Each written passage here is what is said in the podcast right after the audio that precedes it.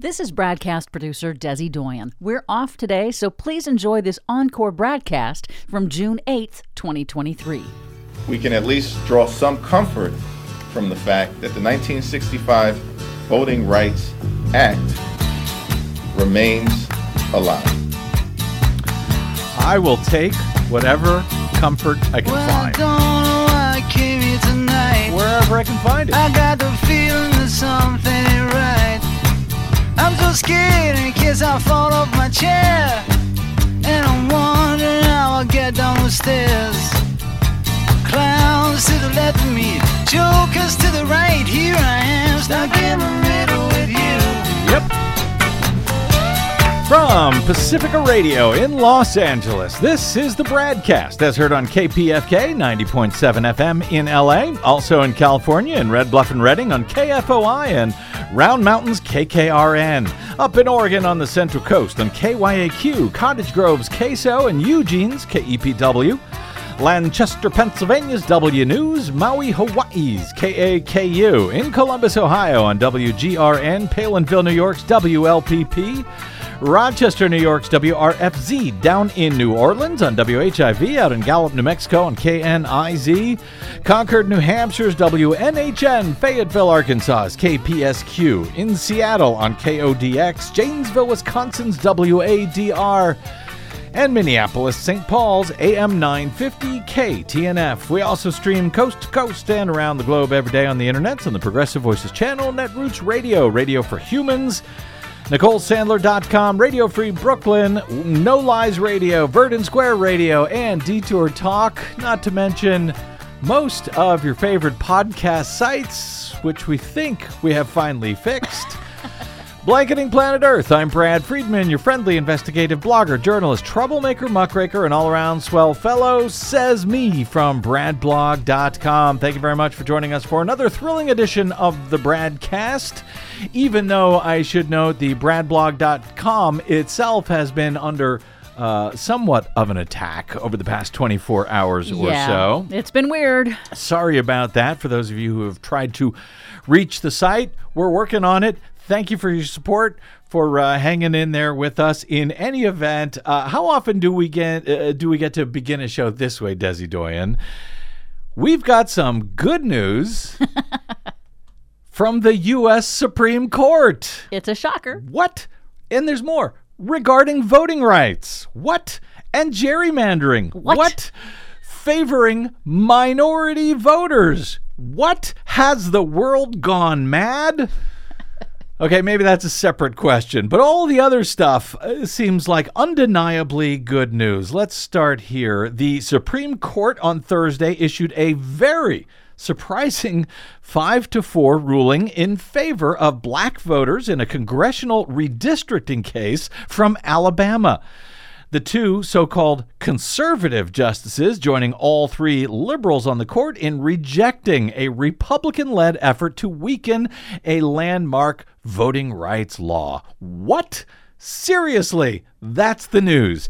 And by the way, it won't just affect Alabama, but a bunch of other states in the South, as noted, and not just in the South, by the way. As noted, this is a very surprising ruling, uh, surprising in a good way, a ruling from our, yes, corrupted U.S. Supreme Court.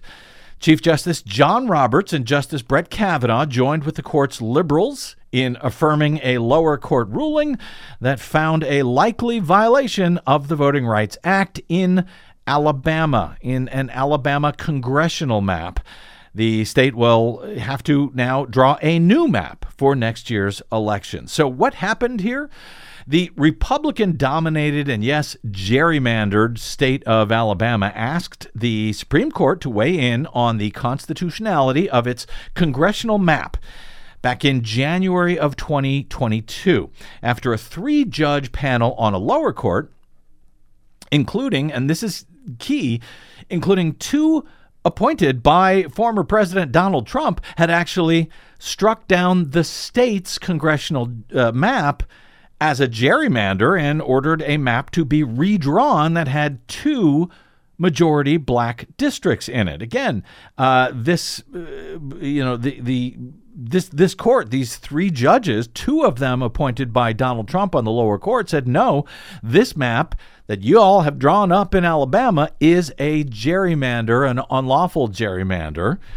Black residents, in fact, make up 27% of Alabama's population, according to the state government, and the state has seven U.S. House seats. Yet, the state drawn voting map resulted in only one of the state's seven congressional districts being made up of primarily black voters that were all packed into one single district, covering only 14% of the state's population and leaving the other 13 per 13% of black voters spread out or cracked, as they say uh, over other districts, diluting their voting power to elect candidates of their choice. Yeah, and just to make sure that the math is clear on this, so there are seven Alabama yep. congressional districts, and Republicans in Alabama thought that despite blacks having 25%, one quarter. 27. Sorry, 27, percent yeah. of the population, one quarter of the population, they're only going to get one seventh of the seats. That's it. That's what they tried to do, and a three-judge federal panel, again including two Trump judges on on the lower court last year, last year had rejected that idea, had rejected that state map. They ordered a new one with two not one, but two black majority districts to be drawn up before the 2022 election. The U.S. Supreme Court last year, however, they temporarily reversed that lower court ruling in February of 2022, allowing only one majority black district to stay in place for the 2022 elections until the high court could rule on the full case. So, you know, it's going to take a while. So let's just restore the the gerrymander until then. As expected then, and as we lamented when the uh, uh, corrupted Supreme Court put the lower court ruling on hold last year. In the state's 2022 midterms, the redrawn map. The racist uh, map. Correct. That resulted in just one Democratic representative being elected to the House from Alabama which is the uh, same as under the state's previous congressional map, by the way, for the past 10 years, for the past decade. One out of seven seats, despite 27% of the state's population being black. And despite the fact that the lower court had found the state's map to have been discriminatory and in violation of Section 2 of the Federal Voting Rights Act because it spread out and it diluted black resident uh, voters in what proved to be a successful attempt to prevent them from electing the candidate of their choice. Which brings us to the frankly stunning ruling from the High Court on Thursday.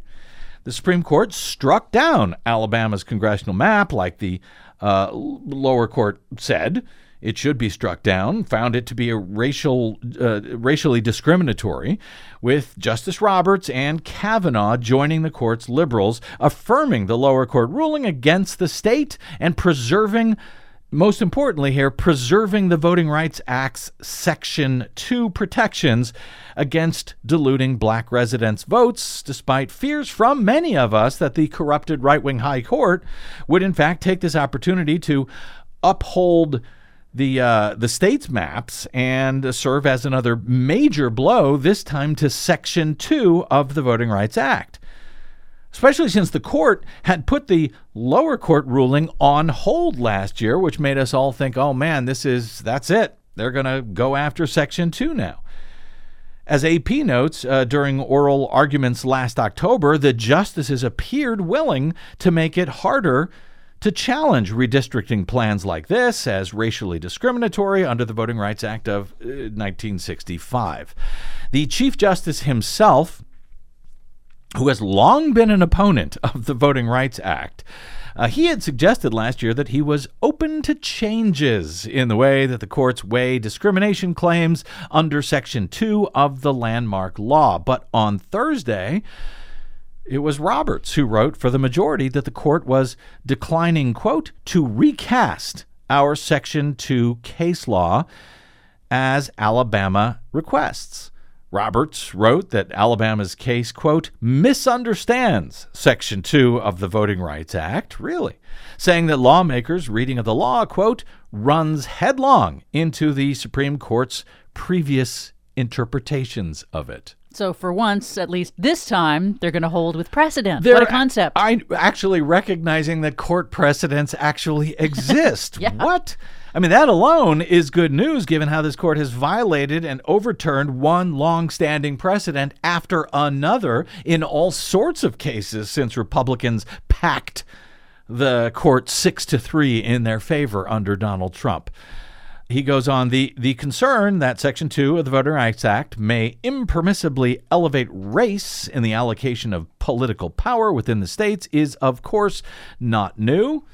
According to Roberts in his majority opinion for the court, our opinion today does not diminish or disregard these concerns. It simply holds that a faithful application of our precedents our precedents and a fair reading of the record before us do not bear them out. Roberts was uh, part of the High Court's majority in earlier cases that made it harder for racial minorities to use the Voting Rights Act in ideologically divided rulings in 2013 and 2021. That would be the uh, Shelby case and Brnovich case, respectively. The uh, 2013 case, in particular, known as Shelby County, had essentially gutted Section 5 of the Voting Rights Act. That's the section of the law which would have avoided Alabama using discriminatory maps in the first place because it would have put those maps on hold in advance of it of the map being enacted unless Alabama was able to prove that the map was not discriminatory. That's the so-called pre-clearance requirement of the of the Voting Rights Act where you had to sort of pre-clear these rules before you could put them in before they were allowed to have a discriminatory effect. Yeah, and the reason that that was put in was because prior to the Voting Rights Act, uh, these states, these that were Mm-hmm. quite racist in their redistricting, they would file these new discriminatory voting uh, suppression laws so Yep. fast that by the time uh, opposition could be mounted in litigation, that it was you know elections would pass and they would win on maps that they had not earned. Which is exactly what they've been able to take advantage of now. Right. By having gutted Section 5. you can still it was put in place. You can still sue against the law, but you know, i- it's going to take a while. Uh, It's only after that law has been allowed to take effect, as was the case here. And in fact, it cost Democrats, most likely, an extra seat in the U.S. House this year in Alabama. Writing for the four right wing justices in the minority uh, for Happy Change, the uh, wildly corrupt Justice Clarence Thomas wrote that the decision forces, quote, Alabama to intentionally redraw its long-standing congressional districts so that black voters can control a number of seats roughly proportional to the black share of the state's population. Wow, that sounds terrible, doesn't it? Thomas wrote in his dissent, joined by uh, Justices Neil Gorsuch, Sam Alito, Amy Coney Barrett, that, quote, Section 2 demands no such thing, and if it did, the Constitution would not permit it. Alabama's black population is large enough and geographically compact enough to easily create a second district, according to the uh, according to the majority. Uh, and their ruling on Thursday. Denying discrimination, Alabama had argued last year that the lower court ruling would have forced it to sort voters by race and insisted it was taking a, quote, race neutral approach to redistricting. That sounds nice, doesn't it? At arguments in uh, October last year, Justice Ketanji Brown Jackson scoffed at the idea that race would not be a part of the equation. It's the whole point of the Voting Rights Act. Jackson, uh, the court's first black woman, said that uh, constitutional amendments passed after the Civil War and the Voting Rights Act a century later were intended to do exactly that to make black Americans, quote, equal to white citizens. Uh, here were some of her remarks on that point during oral arguments last year. I understood that we looked at the history and traditions of the Constitution, at what the framers and the founders thought about. And when I drilled down to that level of analysis, it became clear to me that the framers themselves adopted uh, the Equal Protection Clause, the 14th Amendment, the 15th Amendment in a race conscious way. That they were, in fact, trying to ensure that people who had been discriminated against, the freedmen, um, in during the Reconstruction period, uh, were actually uh, uh, uh, brought equal to everyone else in the society. Yeah, and I know I get confused whenever I hear her talk about. I get distracted whenever I hear her talk about the freedmen. She's not talking about me, but yes, the point of these uh, amendments was, in fact, to make sure that black citizens were equal to white citizens. To say, oh well, uh, we we need to apply this in a race neutral way when these amendments were very much about race is absurd. Right. As Justice Jackson said, they were intended on purpose to be race conscious, not race neutral. The Biden administration, of course, sided with black voters in Alabama. Attorney General Merrick Garland applauded Thursday's ruling. He noted, quote, today's decision rejects efforts to further erode fundamental voting rights protections at least for now, and preserves the principle that in the US all eligible voters must be able to must be able to exercise their constitutional right to vote free from discrimination based on their race. Evan Milligan, a black voter and the lead plaintiff in the case, titled Allen v. Milligan, said the ruling was a victory for democracy and people of color. Quote, We are grateful that the Supreme Court upheld what we knew to be true, that everyone deserves to have their vote matter and their voice heard. Today is a win for democracy and freedom, not just in Atlanta, not just in Alabama, but across the United States, said Milligan. He is right. So the court's ruling means Alabama will likely receive a second majority black voting district which is likely to skew Democratic, but it is also expected to have impacts in other states. Democratic voting rights attorney Mark Elias, whose firm represented the uh, plaintiffs challenging the map, uh, noted that uh, other GOP controlled state maps are likely to be similarly affected and, yes, will need to be uh, redrawn, including Louisiana, where a case over the state's redistricting map was actually put on hold pending the Alabama ruling. So, again, delaying this justice. Uh, also, Georgia, possibly Texas. The creation of more majority black voting districts could influence the balance of power in the House, with Cook political report editor Dave Wasserman noting that it could net Democrats anywhere from two to four seats You'll recall Republicans currently have no more than the barest five seat majority in the U.S. House. Actually, uh, it, it, may now be just four because a Republican member from Utah resigned suddenly late last month, citing an illness of his wife. Uh, so, yeah, putting lower court rulings on hold and allowing these unlawful maps to be used last year while all of this was adjudicated, arguably that allowed the GOP to win a House majority. They cheated to win a House majority. I know, knocked me over with a feather. It's a majority they likely would not have had, would not have won, had the law been followed, or even had Section 5 of the Voting Rights Act still been in place in order to block these discriminatory practices before the election as had been the whole point, the key to the Voting Rights Act uh, and its Section 5 since 1965, and yes, up until John Roberts. Uh, who, who who wrote today's majority opinion until he also gutted uh, back in uh, 2013 the section uh, section 5 of the voting rights act so we will give him some credit for the ruling on thursday but in truth not much given how hard he worked to gut voting rights in years past. Mark Elias notes that, uh, quote, the U.S. Supreme Court's decision today in Allen v. Milligan will likely impact ongoing redistricting litigation in 30 other lawsuits in 10 states.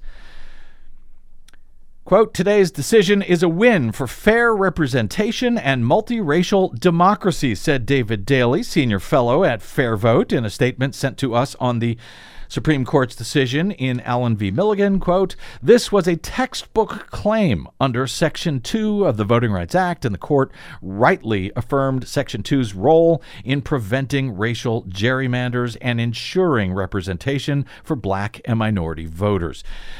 Joining us now is the man who literally wrote the book, several of them, in fact, on Republican gerrymandering. David Daley of fairvote.org. He's the author of a, of a book with a title that we can't say on the, on the radio, so we just call it Rat Flipped. the true story behind the secret plan to steal America's democracy, and more recently, Unrigged How Americans Are Battling Back to Save Democracy.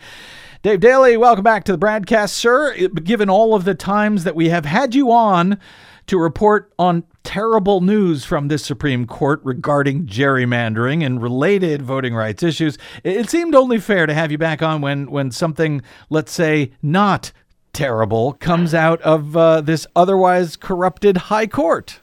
I don't even know what to say. I mean, I'm so used to delivering the bad news that uh, all of a sudden I'm a doctor telling you you're going to live forever. This I know. Is, this is an unusual role for me, Brad. So you were, in fact, as surprised, it sounds like, by Thursday's ruling as I got to say that, frankly, I was, and that I think a lot of other court watchers and voting rights advocates seem to be today.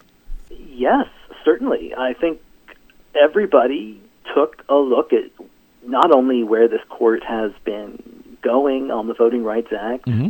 and Section 2 of the Voting Rights Act, particularly, uh, but also on the question of race neutrality and sort of a colorblind constitution, uh, uh, principles that are near and dear to the conservative supermajority on this court, took a look at how oral arguments went, uh, in which the court seemed very skeptical uh, of, of the claims here, and yet here we are. Um, so Well- it is certainly a possibility that good news can come. Perhaps this court has decided it's it's gone as far as it's going to go on limiting voting rights and the VRA, uh, or maybe there's another shoe about to drop. Well, that's what I'm uh, somewhat worried about. I'll get to that in a moment. But let me just uh, clarify, uh, David, when you refer to, you know, race neutrality and and color blindness, colorblind uh, principles that so-called conservatives are are favoring here. I mean, that certainly sounds good. Oh, we shouldn't judge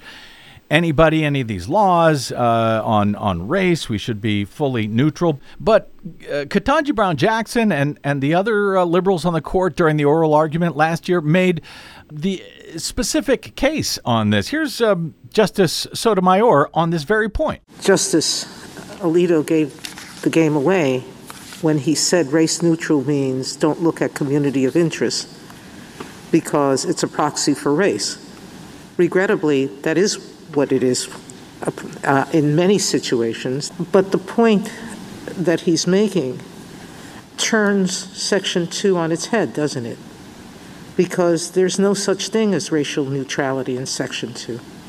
It's explicitly saying that a protected group must be given equal participation, correct? Yes, Your Honor. And so uh, indifference to racial inequality is exactly what Section 2 is barring or prohibiting, correct? Yes, Your Honor. So, in fact, isn't race neutrality the way it's being used by the right wingers to uh, make their case really against voting rights? Isn't that really sort of the opposite of what it sounds? Is it's it's actually meant to keep down uh, if you look at the history, if you look at the history of sort of where these concepts of race neutrality and a colorblind constitution came from, Mhm. uh, they were really adopted in the 1970s by conservative law professors and uh, oftentimes even segregationists across the South. right? These are the people who only heard one thing that Dr. Martin Luther King Jr. said, right? uh, the content of your character and not the color of your skin. Right. And they then uh, uh, took that and ran with it and cast themselves as the true inheritors of the civil rights movement, uh, when in reality, what they were looking to do was roll back the civil rights movement. I mean, listen, what Section 2 of the Voting Rights Act says specifically Yeah. uh, is that uh, any voting standard practice or procedure that results in the denial or abridgment of the right of any citizen to vote on account uh, of race, color, or membership in a language m- minority group is unconstitutional, right? It says very clearly in there, on account of race. The idea that you can make something that is about race somehow race neutral Right. is a neat trick that conservatives on the court have been trying to play for 40 or 50 years and still may get away with on affirmative action in college admissions next week. And you know they they also have gotten away with it to a certain extent because you know we haven't had uh, people like Justice Ketanji Brown Jackson who just came out and and said as much. Yes, these laws were put in place after the Civil War, uh, or these I guess constitutional amendments in order. To, to make sure that black Americans were equal to white citizens. They they they are not race neutral. It almost as if we should say so-called race neutrality when we're uh, I would entirely agree with that, and I would I would also say that we ought to call it the so-called U.S.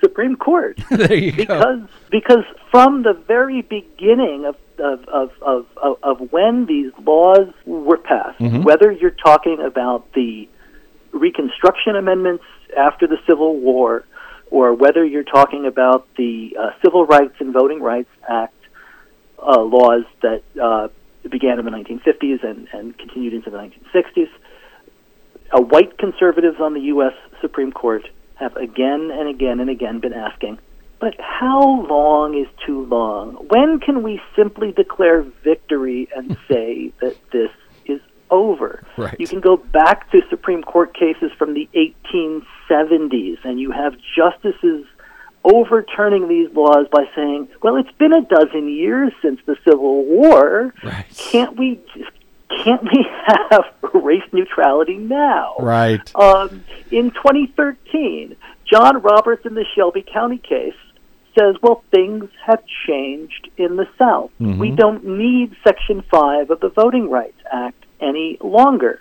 Mm-hmm. Well, maybe you do still need Section Yeah. 5 of the Voting Rights Act if the state of Alabama is still in 2021 passing a map that is clearly unconstitutionally gerrymandered along racial lines. Yep. Purposely so, and and I would add, as long as we're using so-called, I would say so-called conservatives. In any event, uh, David Daley, uh, if I remember, uh, were you at the court uh, for oral oral arguments in, in in this case last year?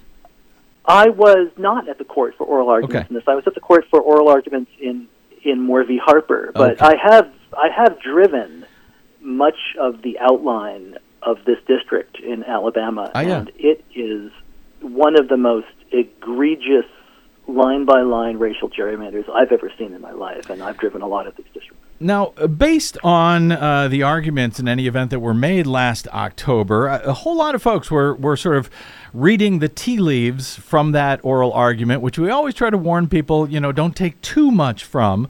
But, you know, they were reading the tea leaves suggesting that Section 2 of the Voting Rights Act was likely to be in big, big trouble. Is that sort of, uh, was that sort of your takeaway uh, last year after the uh, arguments in this case?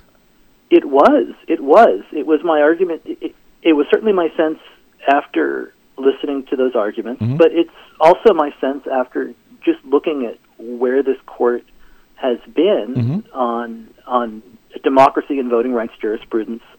Really, I would go back to Citizens United in 2010 Yep. through through Shelby County in 2013, which um, effectively eviscerates uh, Section 5 preclearance uh, through uh, Common Cause versus Rucho that allowed for uh, you know partisan gerrymanders nationwide, um, and then the Brnovich case out of Arizona that Yep. effectively uh, rolled back much of Section 2 of the Voting Rights Act. This seemed like the court's opportunity to finish the job on Section 2, and in many ways, it's a job that John Roberts has been working on ever since he was a young man uh, who first came to Washington back in the early 1980s, worked at the Department of Justice in the Civil Rights Division, and was deeply, deeply involved in the arguments over the reauthorization of the Voting Rights Act in 1982, which, on the side, um,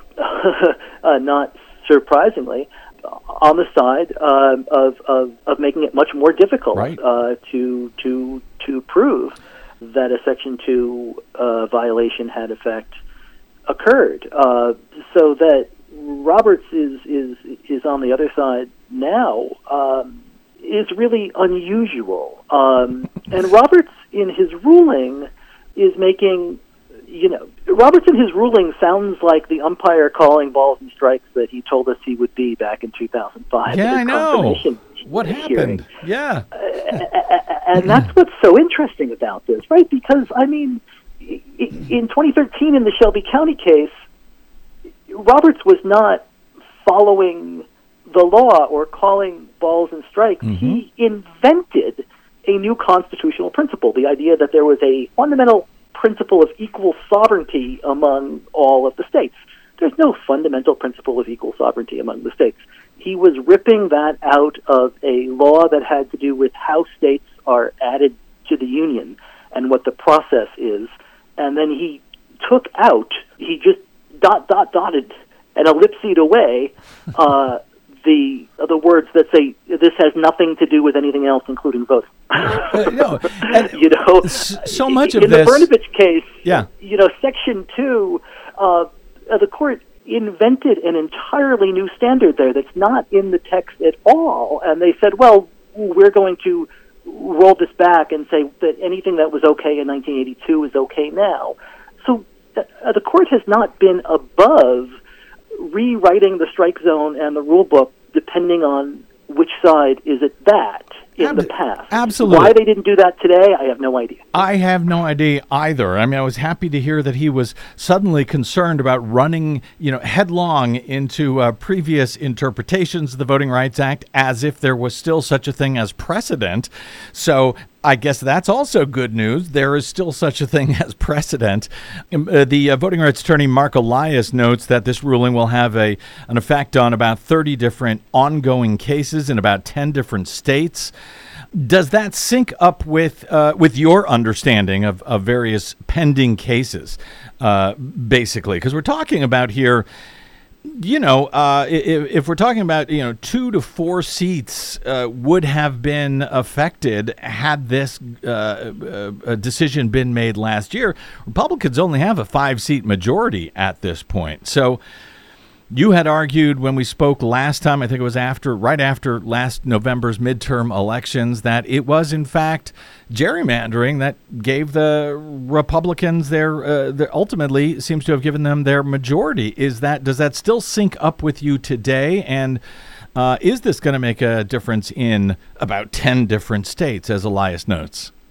Yes, certainly, yes. Uh, I think that uh, there are, whenever a majority is as slim as five seats, there's lots of different reasons uh, for why it exists like that. But um, gerrymandering and redistricting uh, was one of the uh, big reasons why. Yeah. I would say that Demo- that uh, Republicans probably had about a net gain of somewhere between 12 and 15 sta uh, seats when you look at the various partisan gerrymanders and then the various racial gerrymanders that the court allowed Alabama, Louisiana, Georgia, Texas.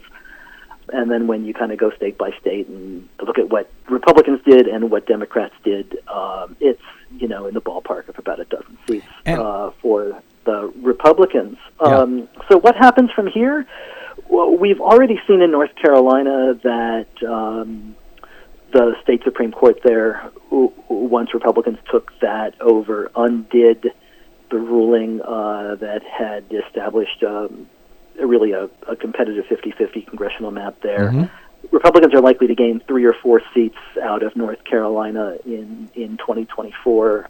That will perhaps come out in the wash if uh, if if if Alabama, Louisiana, Georgia, Texas end up having to r- remap uh, because of this decision. But that's still, I think, down the line. Um, it remains to be seen how the court will rule in those cases or any of the other ones Now- that, that um, Mr. Elias is talking about. And and and just to be clear here, uh, I mean, I, as, I assume, despite the high court finding that Alabama got it wrong when they, you know, uh, essentially cut out a, a, what should have been another black majority district, they won't hold a special election to correct that error, right? The, the GOP simply gets to enjoy their discrimination uh, for another year or so until next year's elections and then a new Congress at the beginning of 2025. So, in one sense, mission accomplished here, no? You make a crucial point, right? And if preclearance had still been in place, Section and Alabama five. and Louisiana and Texas all had to pre-clear these maps in Mm-hmm. the spring of 2021 with the Department of Justice. They would have been disallowed as racial gerrymanders and violations of the uh, Voting Rights Act. Mm-hmm. In advance because of Section them 5 going wasn't there. Yeah. Yeah, because Section 5 did not exist, it forced litigants to spend more time and money and to engage in this slow process of trying to fight this under Section 2. Yep. And that took longer, and it allowed Republicans to get away with unconstitutional maps in all of these states uh, and to have a majority in the U.S. House. How convenient Uh, for them. As a result, Yeah. we need to look at the shadow docket that allowed this t- to happen, Mm-hmm. uh, and that has to be part of the Supreme Court and Voting Rights Act reforms. Because when you are allowed to stall and run out the clock and get away with two years of unearned control over a chamber of of of, of Congress, that's not civics the way uh, we all were taught it in fifth grade. Oh, yeah. And it is something much more um, befitting minority rule in a banana republic. How- And, uh, how- I would hate to think that that's where we live under this court. Well, start thinking it, because how quaint of you to uh, go back to your fifth grade civics class to think uh, like that in these days. Don't make me start singing Schoolhouse Rock, Brad. Oh man, I know it well. Uh, David Daley, while this seems to be good news today from uh, Chief Justice John Roberts on the not uh, not dead yet section 2 of the Voting Rights Act, it also seems to as you note underscore his terrible ruling on Section 5 and preclearance back in uh, in uh, 2013 in the Shelby County case, effectively gutting Section 5. So there is no small amount of irony that the same guy is is you know making the ruling here. You gotta wonder if he himself is questioning his uh, ruling back on uh, in, in 2013 on Section 5. I don't know. Lastly, I got to get out, but uh, David, uh, you know, I, I don't know that anyone was expecting a decision in this particular case this early. Usually, the big controversial cases wait until the very end of the term at the end of this month. A- any sense of what this means for whatever still lies ahead for this court on related issues this term. I know that you know some court watchers say that they that Roberts likes to put the friendly, aren't they great rulings, you know, sort of up front before releasing the bad news at the very end. Uh, i- is that an appropriate way to sort of tamp down any excitement that we might have about Thursday's rulings here? Because you know we're we're not allowed to have too much of a good time. You bring me on to talk about good news, and then you just Pull the rug out from bring under you. back yes. Mr. Dark Clouds. That's what we Um, expect from you, yes. No, I mean, I think I think that there's still a lot to be waiting for this session. You've still got the affirmative action college admission cases, Mm-hmm. um, which were products brought by Edward Blum, who is the, the conservative matchmaker who effectively brought the Shelby County case Mm. 10 years ago. So this is is really a continuation of, of those efforts to create a so-called race neutrality. Um, and you've got Moore v. Harper. You've got the independent state legislative doctrine uh, case uh, sitting out there, and we've talked about how dangerous and scary that is. Yeah. Um, so this court certainly could still ruin all of our months. All right, that's the important thing. I didn't want people to get the wrong idea that we have you on when there's, you know, actual uh, good news to be happy about. Let's make sure every everybody stays dark and worried and grim. As as they usually do when they see that David Daley is coming on the show. David Daley is the senior fellow. Apocalypse now. There you go, senior fellow at fairvote.org. You can follow him on the Twitters at Dave Daley, the number three. And of course, his books are Rat Flipped, sort of, the true story behind the secret plan to steal America's democracy, and Unrigged, how Americans are battling back to save democracy. Thanks for jumping in uh, at the last minute, Dave. Really great speaking with you, my Anytime at all. Brad. Thank you. Okay, um, before we get out, I know we're running really late here. My apologies for that. But uh, Hakeem Jeffries, the uh, Democratic leader of the Congress, had his own statement about this ruling on Thursday from the Supreme Court. I haven't had the opportunity to review uh, the Supreme Court decision, uh, but it appears to be an affirmation that the Voting Rights Act is the law of the land and it is illegal to engage in race based gerrymandering. It's clear that the Alabama legislature engaged in race based gerrymandering. And they're not the only ones throughout the country who have done that. And we can at least draw some comfort from the fact that the 1965 Voting Rights Act remains alive. Yes, we can take some comfort from that. But Yes. the point there, he says uh, they are, Alabama is not the only ones throughout the country to have uh, tried to get away with this. In fact, uh, Dave Wasserman of Cook Political Report uh, says the landmark decision in Allen v. Milligan could reverberate across the Deep South, leading the creation to the creation of new black majority, strongly Democratic seats in multiple states. He says, For now, we at the Cook Political Report are making five House rating changes just based on that Supreme Court decision. Alabama 1 was solid Republican. It is now toss up. Alabama 2 was solid Republican. It is now toss up. And two districts in Louisiana, uh, U.S. House District 5 and 6, both were solid Republicans. Now they are toss ups. And one more, North Carolina, uh, First District, was a toss up. Now it leans Democratic. What a concept. When you let the people vote, they will. It's crazy. Speaking of crazy and the narrow, current narrow House majority, boy, is that causing problems for them in the U.S. House today. We'll take a quick break. We'll come back with that story and our latest Green News report still ahead on today's busy broadcast. I'm Brad Friedman.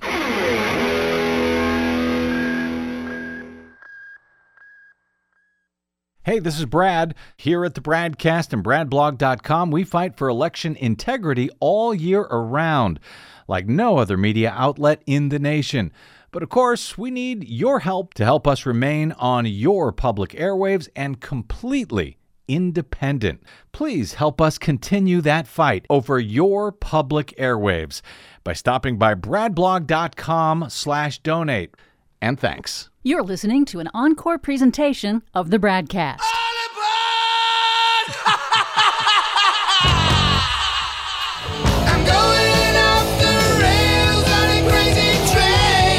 Yes, they are.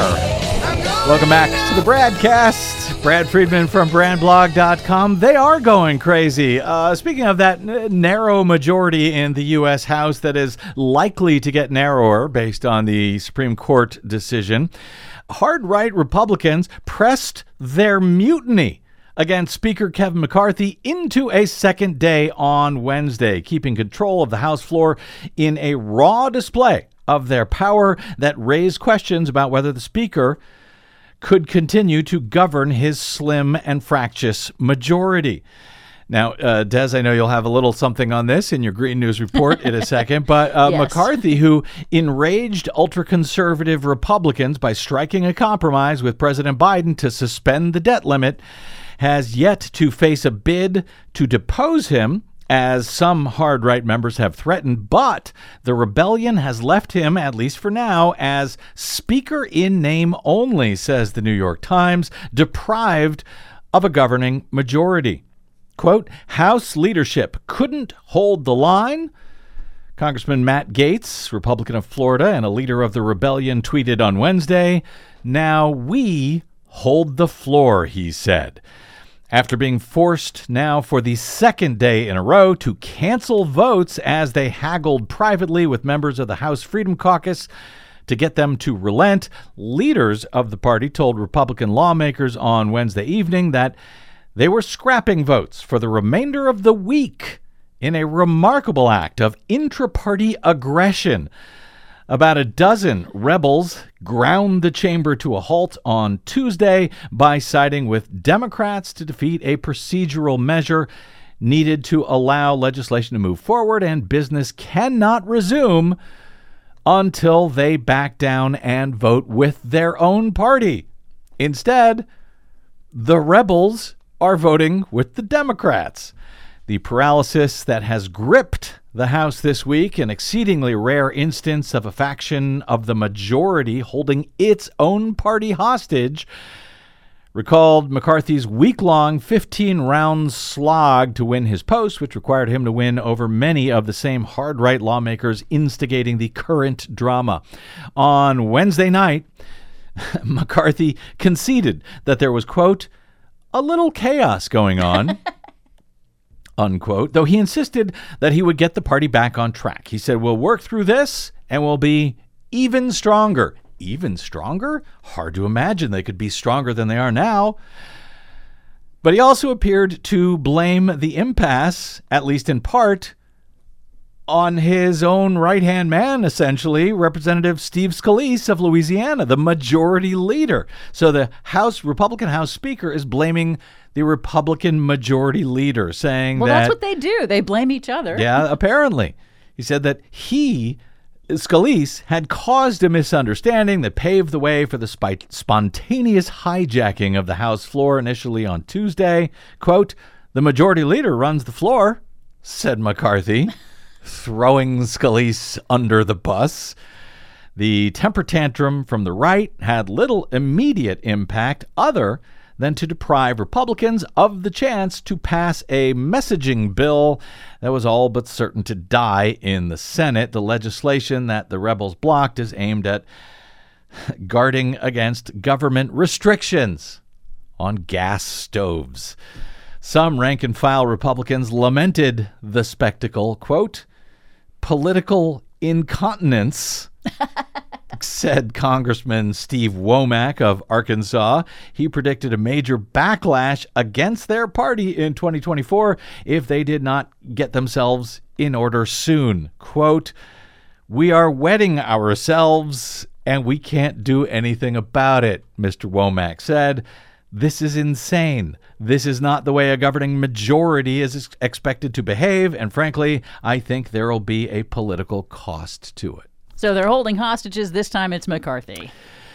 Yeah, it's hard to tell who they're uh, because it's hard to tell who they're holding hostage because their demands are not even clear. It's Yeah. unclear what they're even angry about. Gaetz made it clear, however, that demands were secondary to basically forcing McCarthy to get in line. He said uh, to essentially make a defining decision whether he wanted to pass bipartisan bills with Democrats or have the support of the far right. Just in case you were wondering how the, the folks on the right feel about that uh, debt deal that uh, McCarthy ended up striking with Biden, they don't like it.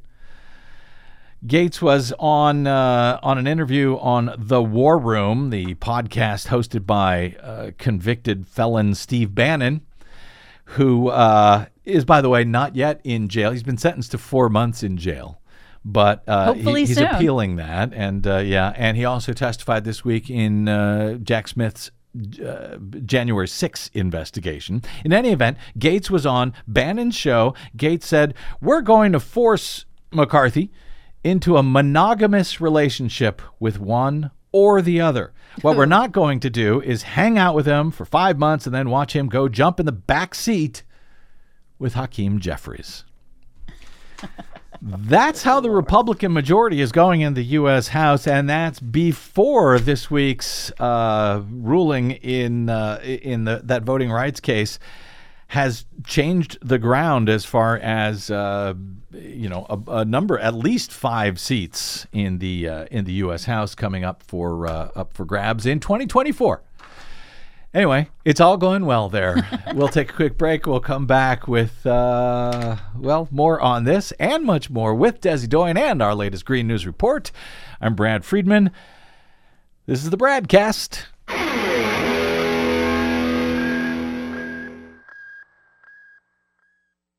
The BradCast and the Green News Report are 100% independent, 100% listener supported. But we can't do it alone. We need you. Please help us bring real facts to listeners at independent stations around the nation. Please drop by bradblog.com slash donate. That's bradblog.com slash donate.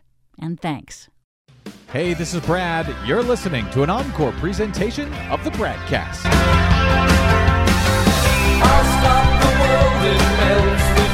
Madness. It's all madness. It is. Uh, including what's going on across much of the country still with these.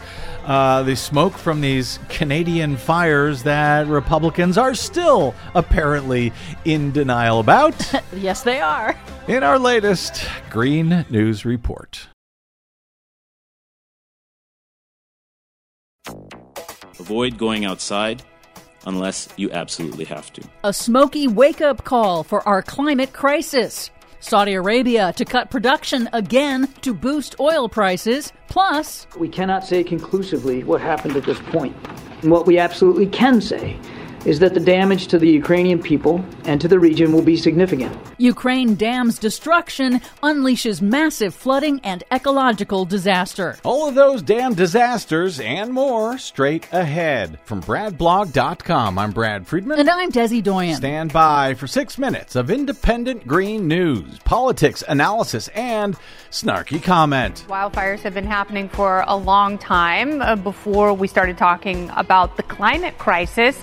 So, you know, I, I want to make sure that the science is settled before we completely turf our economy and uh, flush any innovation we have down the toilet. Good plan, Fox News.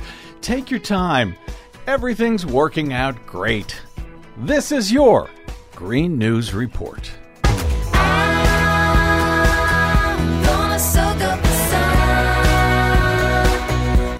Okay, Desi Doyen, don't get carried away with yourself. We want to make sure that the science is settled before we take any action and how many billions of dollars we spend until the science is settled cleaning up the mess. Well, we'll worry about that later, I guess. Yeah, that's just more nonsense from Fox News. Go figure. What do you got for us today? Well, more than 55 million Americans are under air quality alerts warning them to not go outside because of dangerous smoke from wildfires in Canada. Canada is suffering one of the worst starts to its wildfire season ever recorded, fueled by unseasonably hot and dry conditions. More than 400 active wildfires have burned 15 times the average acreage for this time of year. But is the science settled? Yes, it is. More than 10,000 people have been forced to evacuate their homes. Here in the U.S., a broad swath of the Northeast has been blanketed with heavy smoke. New York City officially recorded the worst air quality in the world, with officials urging residents to stay indoors, close windows and doors, and use air purifiers. Well, let's not take any rash actions here. Wildfire smoke is especially dangerous for children, seniors, and those with respiratory ailments but it is risky for everyone. Wildfire smoke contains toxic contaminants from everything the fire has burned. So be sure to check the air quality in your area and wear a high quality mask outdoors. Or at least once the science has settled. And yes, this is what climate change looks like. Human caused climate change is increasing the frequency and intensity of wildfires and creating longer fire seasons around the world. Stanford University researchers found that the number of Americans who experience extreme smoke days has risen 27 fold over the last decade. In a recent study, scientists concluded that almost 40% of the land burned by wildfires in the western U.S. and Canada can be traced back to carbon pollution released by the world's largest fossil fuel and cement companies. Hmm.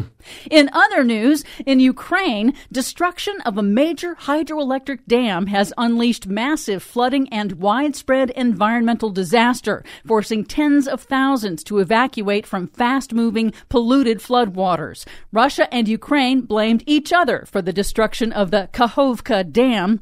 U.S. intelligence officials say it is unclear who is responsible. But the flooding has caused widespread ecological damage that officials say could forever change ecosystems. 150 tons of oil stored inside the hydroelectric power plant were swept into the floodwaters. The reservoir also cooled the Zaporizhia nuclear power plant. But the head of the UN International Atomic Energy Agency, Rafael Grossi, said the plant's water reserves should hold for now. Our current assessment is that there is no immediate risk to the safety of the plant. The reactors have been shut down for many months. It is estimated that this pond will be sufficient to provide water for cooling for some months. We can only hope. Elsewhere, oil prices spiked this week after the world's top exporter, Saudi Arabia, announced it will cut production further next month in an effort to prop up oil prices amid sagging global demand. The Biden administration Environmental Protection Agency announced $115 million in new funding to repair and upgrade the deteriorating water system in Jackson, Mississippi. Thank you. Interior Secretary Deb Haaland announced a 20 year moratorium on oil and gas leasing within 10 miles of the Chaco Culture National Historic Park in New Mexico. And finally, in Congress, far right House Republicans try to punish Republican House Speaker Kevin McCarthy over the debt ceiling deal he struck with President Biden by sabotaging their own bill, which was supposed to block new pollution rules for natural gas stoves. Brilliant. The science is settled on that. For much more on all of these stories and the ones we couldn't get to today, check out our website at greennews.bradblog.com. I'm Brad Friedman. And I'm Desi Doyen. And this has been your Green News Report. Yes, she did. She blinded me with science. That's what she does every day. Welcome to my world. Anyway, thank you very much, Desi Doyen. Of course. Thanks to uh, our guest today, David Daley of fairvote.org, and to all of you for uh, joining us for at least part of your day. It's always greatly appreciated. If you missed any portion of today's program, you can download it anytime for free at bradblog.com, where, as I said at the opening, we've been under sort of attack from uh, somewhere. I don't know. We're fighting to hang in there. We're doing okay. But if the uh, website is down at any particular time at bradblog.com, that is why we are working on it.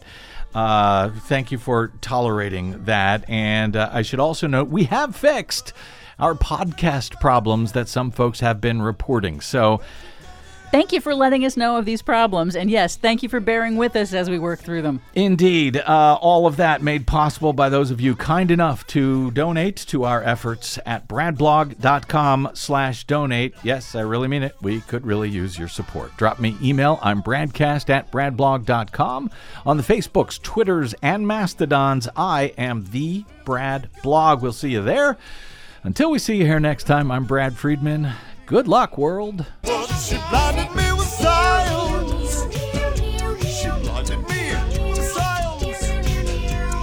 Blinded me